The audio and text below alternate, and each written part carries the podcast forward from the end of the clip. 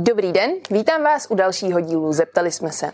Mé pozvání do pořadu dnes přijela paní Helena Kovalová z Krajské vědecké knihovny v Liberci. Dobrý den. Dobrý den. A dnešním tématem nebude nic jiného než čtení, a to konkrétně čtení dětem.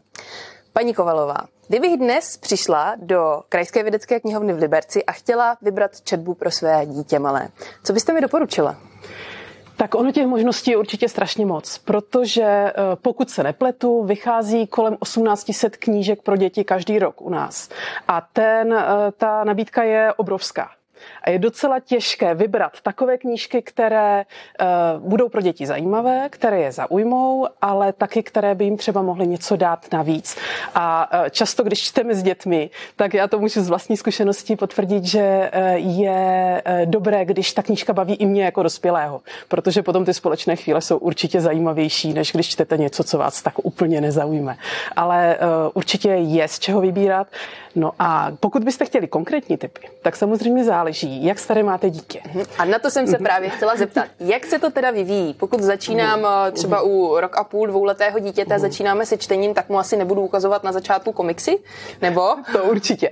Máme tady uh, náš oblíbený domeček, kde teda děti většinou tráví hodně času, i ty malé, když přijdou, a tam máme leporela. To je klasika a myslím si, že máme i knížky pro úplně nejmladší děti, nejmenší, takové ty miminkovské, kde jsou vlastně jenom obrázky v kontrastních barvách, ty taky nabízíme. Máme i knížky, které můžou děti zaujmout, uh, alby knížky, kdy se s tou chytrou elektronickou tuškou vlastně uh, ta knížka si s vámi povídá. Ale myslím si, že pro ty úplně jakoby nejmenší nebo hodně malé děti oblíbené jsou knížky Arveho Tyleta. To jsou uh, Není, nejsou to teda příběhy, jsou to knížky, které jsou postavené většinou na puntících. Ale je to knížka interaktivní a je krásné sledovat, když eh, to dítě třeba zaťuká na žlutý puntík, tak má potom pocit, že samo způsobilo to, že ty puntíky se rozmnoží. A potom si mění barvu a s tou knížkou se dá opravdu krásně hrát, že ji můžete pohladit, můžete ji zatleskat a uh, právě dítě má pocit, že podle toho se potom mění uh, to, co vlastně ono jako by způsobilo. Mm-hmm. Jak se to vyvíjí dál, když mi to dítě trošku povyroste, kam ho mám třeba směřovat, pokud chci, aby bylo intelektuálně vzděláno? Tak ono hodně záleží na tom, co od té knížky očekává rodič, protože ze začátku si většinou vybírá ty knížky rodič. Jsou rodiče, kteří dávají hodně velký důraz na to, aby to byla knížka alespoň trošku výchovná.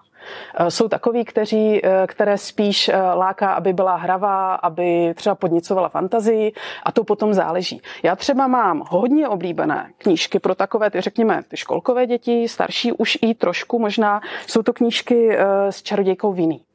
Máme jich taky asi tři typy, nebo tři, tři, pardon, tři kusy a je to Knížka, která je doplněna krásnými obrázky. To si myslím, že je pro ty děti konec konců, pro ty malé, skoro nejdůležitější. My máme dneska výhodu, že opravdu vychází spousta krásných knížek, které za mých dětských let nevycházely.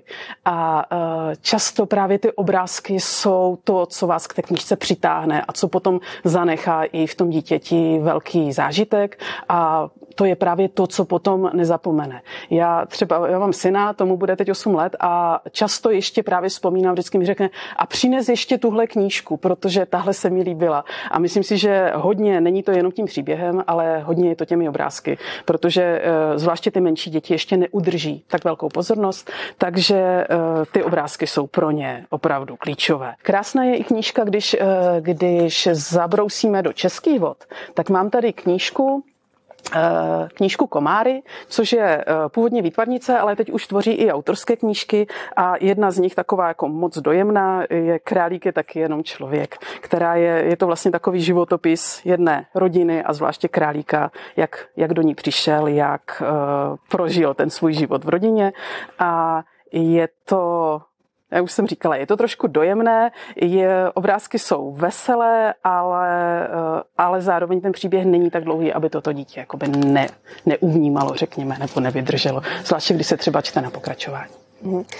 Pokud dítě řekne, že chce začít číst samo, jakou, jakou tvorbu mu mám dát pak? Tak, co se týče toho jakoby čtení, když chce dítě číst samo, já bych rozhodně neopouštěla to čtení společné. protože právě umožňuje jednak se věnovat složitějším příběhům a jednak eh, podle mě to společné čtení je strašně důležité nejenom v době, kdy to dítě ještě neumí číst, ale i když číst zvládne, protože jednak ty společné chvilky jsou takový smelující prvek. Je to strašně příjemné. A jednak to, že si to dítě umí ten příběh přečíst, eh, z toho má potom úplně jiný zážitek, než když se to čte společně, když může poslouchat. Konec konců eh, mnohý dá přednost audioknížce, že ji prostě radši poslouchá, než aby sám se namáhal a sám si četl.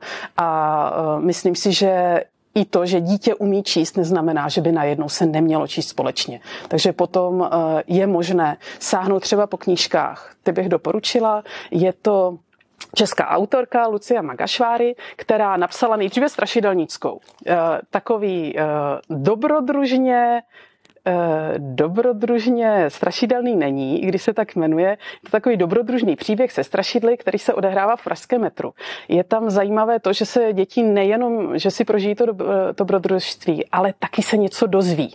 Dozví se trošku více o Praze, trošku více o metru a potom ten příběh pokračuje dál. Druhý díl se jmenuje Dole, ten se odehrává v, v, Podkrko, pardon, v Podkrušnohoří, eh, tam v těch šachtách.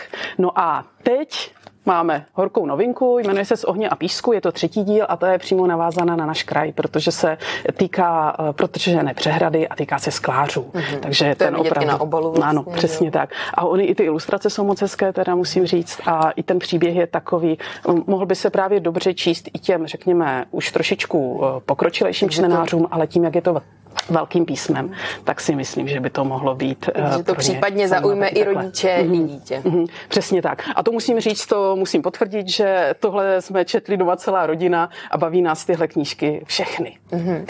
Já vám moc děkuji za dnešní mm-hmm. rozhovor, bylo to velmi naučné.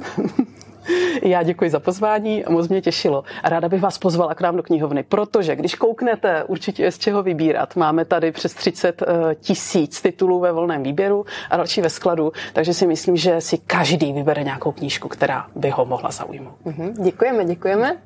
A na vás, diváky, se budeme těšit zase za týden. Naschledanou.